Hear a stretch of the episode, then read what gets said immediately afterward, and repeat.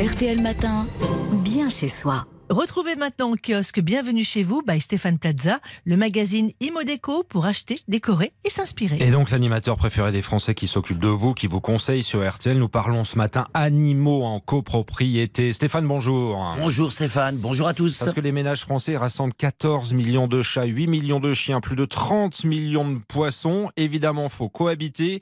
Il y a des règles à respecter, en particulier en copropriété. La première question, Stéphane, si je suis locataire, est-ce que j'ai besoin de l'accord de mon bailleur pour adopter un animal. Non Stéphane, un bailleur ne peut pas interdire à son locataire d'adopter un animal domestique, que l'appartement soit meublé ou nu. Si un propriétaire inscrit dans le bail de ses locataires l'interdiction d'avoir un animal, sachez que ce type de clause n'a aucune valeur juridique.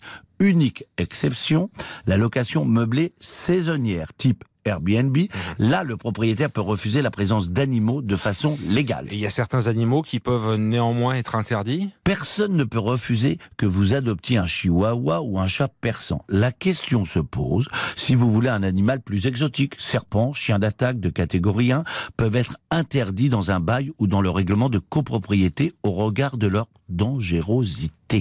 Tout dépend d'où vous vivez. Par exemple, dans une maison de campagne avec un grand jardin, rien ne vous interdit d'avoir des poules. Dans une copropriété citadine, mieux vaut éviter pour le bruit et les odeurs. Est-ce que je suis responsable des troubles causés par mon animal? En prenant un animal, vous en prenez la responsabilité. L'usage est de tenir son chien en laisse dans les parties communes et de ne pas transformer les espaces verts en lieu de promenade permanente.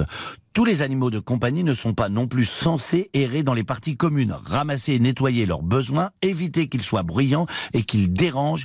Assurez-vous de respecter le règlement de copropriété et le bon sens et vous éviterez bien des problèmes. Et ça arrive et ça peut arriver souvent que l'animal de mon voisin soit gênant. Est-ce que là, je peux agir? Ben oui, aboiement intempestif, détérioration des parties communes, nuisance olfactive, il est possible d'agir. Première étape, tenter une discussion. Le voisin n'a peut-être tout simplement pas conscience de déranger. Souvent, il suffit de toquer à la porte. On peut conseiller à un propriétaire de chien d'aller voir un comportementaliste canin. Ça existe pour l'aider à faire cesser des aboiements.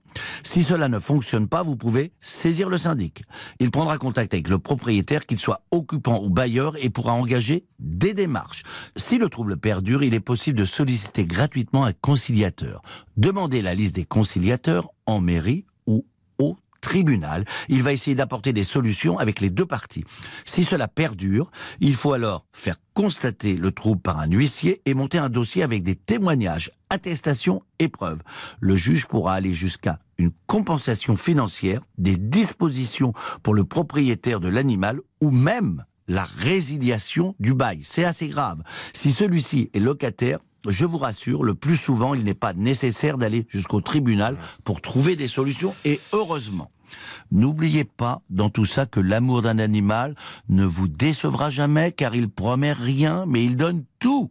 À vous d'en prendre soin, à vous de l'éduquer dans le respect et dans la bienveillance et surtout ne les abandonnez jamais. Il y a toujours une solution, c'est Stéphane Plaza et ses précieux conseils du samedi matin. On peut réécouter tranquillement tout cela évidemment directement sur vos smartphones ou vos tablettes via l'appli RTL.